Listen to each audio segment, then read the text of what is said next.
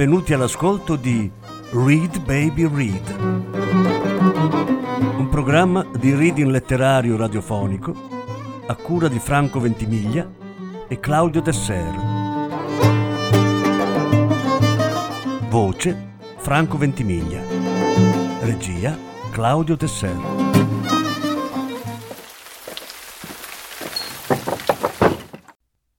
Francis Scott Fitzgerald Tre racconti.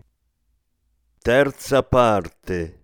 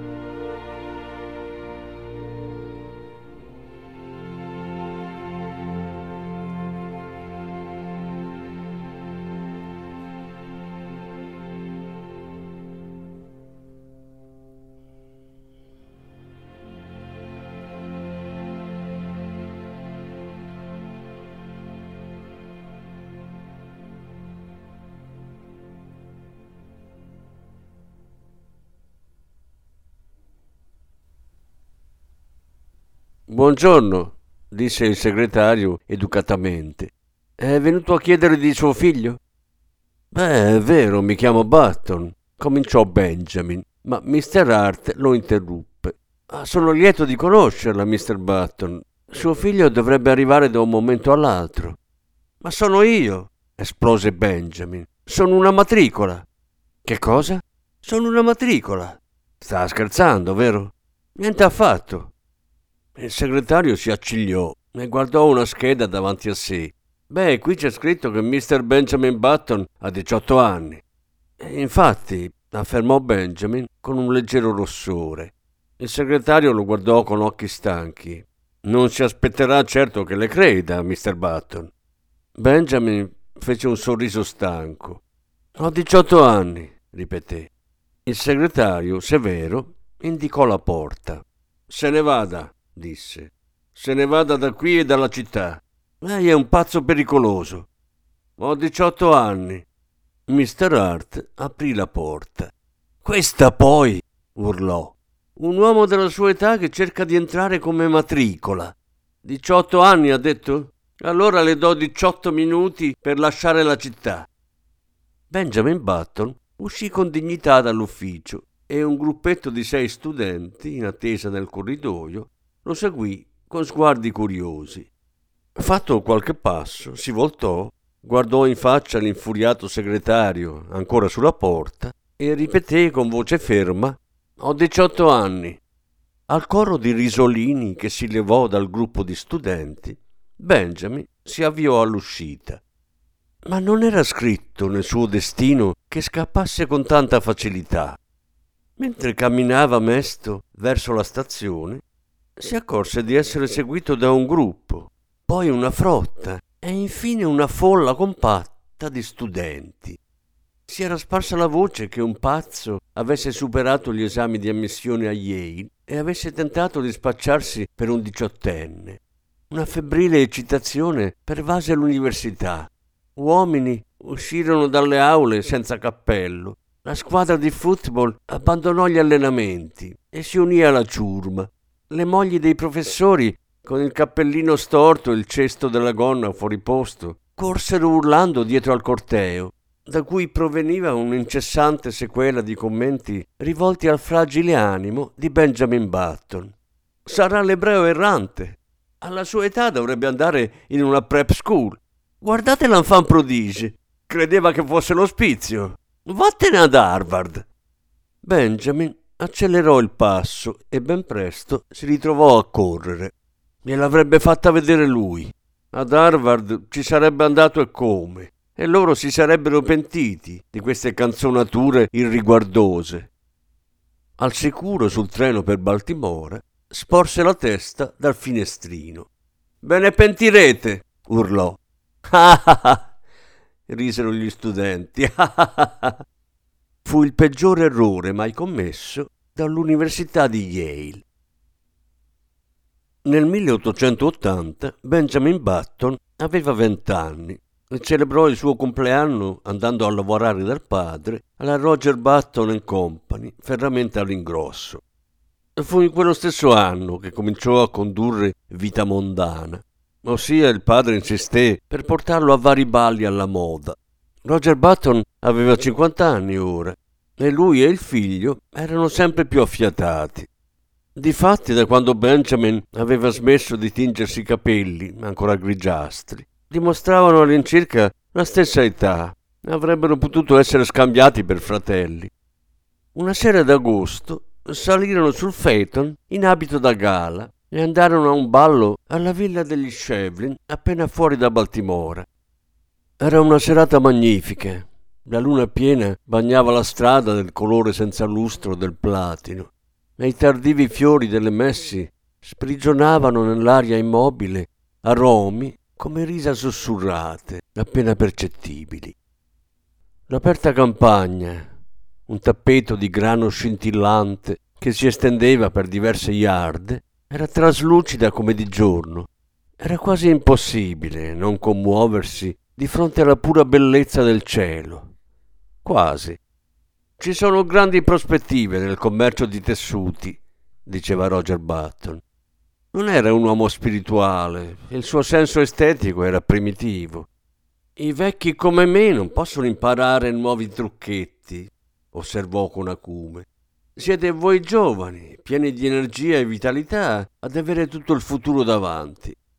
In fondo alla strada cominciavano a intravedersi le luci della villa degli Shevlin e di lì a poco ci fu come un sospiro che si avvicinava furtivo, insistente, forse un delicato lamento di violini o il fruscio del grano argenteo sotto la luna.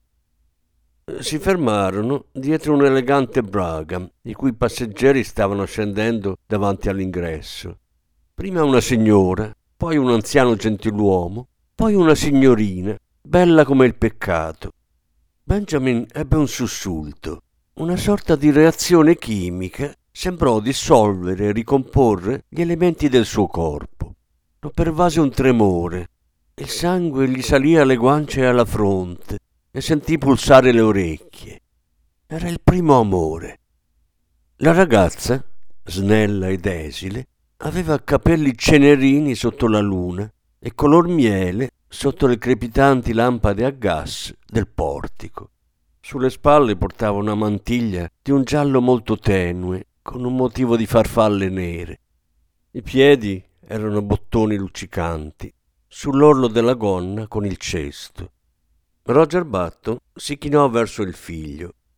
Quella, disse, è la giovane Hildegard Moncrief, la figlia del generale Moncrief. Benjamin annuì freddamente.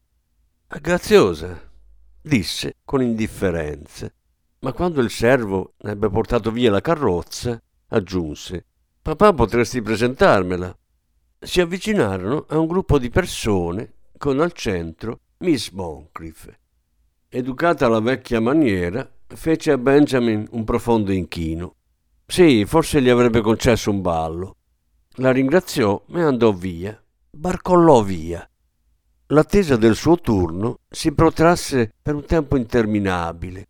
Se ne stava accanto al muro, silenzioso, imperscrutabile, a osservare con occhio omicida i rampolli di Baltimora, che con ardente ammirazione sul volto turbinavano intorno a Hildegard Moncrief. Benjamin li trovava così odiosi, così insopportabili, con quel loro incarnato roseo. I favoriti castani e arricciati suscitavano in lui un senso di indigestione. Ma quando arrivò il suo momento e volteggiò con lei sul pavimento cangiante al ritmo dell'ultimo valzer parigino, le sue ansie e gelosie si sciolsero come un manto di neve. Abbagliato dall'incanto, sentiva che la sua vita era appena agli inizi. Lei e suo fratello siete arrivati insieme a noi, giusto? Chiese Hildegard, guardandolo con occhi che sembravano smaltati d'azzurro. Benjamin esitò. Se l'aveva scambiato per il fratello di suo padre, avrebbe fatto meglio a spiegarle. Gli tornò in mente quanto successo a Yale, perciò decise di non farlo. Sarebbe stato maleducato contraddire una signora, sarebbe stato da criminali sciupare questa occasione perfetta con la grottesca storia delle sue origini. Più tardi, forse. Perciò annuì, sorrise, l'ascoltò, fu felice. Mi piacciono gli uomini della sua età, disse Hildegard. I ragazzi sono così stupidi. Mi raccontano quanto champagne bevono all'università e quanti soldi perdono a carte. Gli uomini della sua età sanno come apprezzare una donna. Benjamin si sentì sul punto di chiederle la mano e frenò l'impulso a fatica. La sua è proprio l'età romantica, continuò lei. Cinquant'anni. I venticinque sono troppo smaliziati. I 30 sono soggetti ai pallori da eccesso di lavoro. I 40 sono l'età delle lunghe storie che ci vuole un sigaro intero per raccontarle. I 60... Oh, i 60 sono troppo vicini ai 70. I 50 invece sono anni soavi. Adoro i 50. A Benjamin 50 anni sembravano un'età splendida. Fremeva dal desiderio di avere 50 anni. Ho sempre detto, proseguì Hildegard, che preferisco sposare un uomo di 50 anni che si prenda cura di me piuttosto che uno di trenta del quale poi mi tocchi prendermi cura. Per Benjamin il resto della serata fu immerso in una bruma color miele. Hildegard gli concesse altri due balli e si trovarono meravigliosamente d'accordo su tutti i temi d'attualità. Sarebbe andata a fare una gita con lui la domenica seguente e allora avrebbero approfondito tutti questi temi. Tornando a casa con il Phaeton quasi allo spuntar del giorno, quando le prime api cominciavano a ronzare e la luna sempre più tenue luccicava sulla fresca rugiada. Benjamin ebbe la vaga impressione che suo padre stesse parlando di ferramenta all'ingrosso. E secondo te, dopo chiodi e martelli, cos'è che merita di più la nostra attenzione? diceva il Batton più anziano. L'amore, rispose Benjamin distratto. L'amora? esclamò Roger Button. Ma come? Oh, certo, bisogna evitarla a tutti i costi. Benjamin lo guardò con occhi stralunati, proprio mentre nel cielo, a levante, si apriva una improvvisa fenditura di luce e gli alberi si destavano al penetrante sbadiglio di un oriolo. Quando sei mesi più tardi il fidanzamento fra Miss Hildegard Moncrief e Mr. Benjamin Button fu reso noto, e dico reso noto perché il generale Moncrief dichiarò che avrebbe preferito infilzarsi con la propria spada piuttosto che annunciarlo. L'eccitazione a Baltimora raggiunse punte febbrili. La storia della nascita di Benjamin, che quasi tutti avevano dimenticato, fu riportata alla memoria e fatta circolare sui venti dello scandalo in forme picaresche e incredibili dissero che Benjamin in realtà era il padre di Roger Button, che era il fratello rimasto 40 anni in prigione, che era John Wilkes Booth sotto mentite spoglie, e da ultimo che due piccole corna a forma di cono gli spuntavano dalla testa. I supplementi domenicali dei giornali di New York gonfiarono il caso con vignette accattivanti che raffiguravano la testa di Benjamin Button attaccata a un pesce, a un serpente e da ultimo a un corpo di ottone massiccio.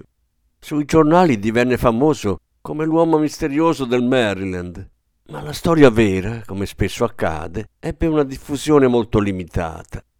Malgrado ciò, concordavano tutti con il generale Moncrief, era un crimine che una bella ragazza, che avrebbe potuto sposare qualsiasi spasimante di Baltimora, si gettasse fra le braccia di un uomo dall'indubbia età di 50 anni. Invano Roger Button fece pubblicare il certificato di nascita del figlio a caratteri cubitali sul Blaze di Baltimora. Nessuno ci credette. Bastava guardare Benjamin per rendersene conto. Da parte delle due persone più coinvolte non c'erano tentennamenti. Erano così tante le storie false sul suo promesso sposo che Hildegard rifiutò con caparbietà di credere anche a quella vera. Invano il generale Moncrief le fece presente l'alto tasso di mortalità fra i cinquantenni, o, o perlomeno fra chi aveva l'aspetto di un cinquantenne. Invano le parlò dell'instabilità del commercio all'ingrosso di ferramenta. Hildegard aveva scelto di andare sposa per soavità e sposa andò.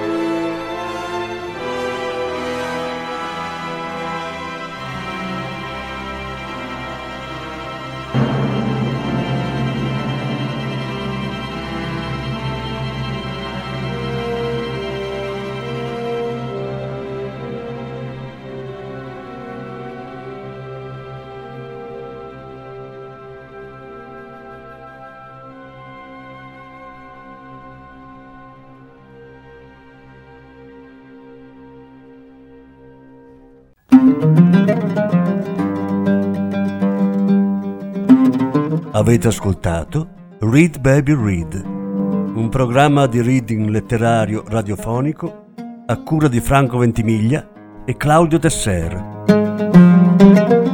Grazie per l'ascolto, alla prossima settimana.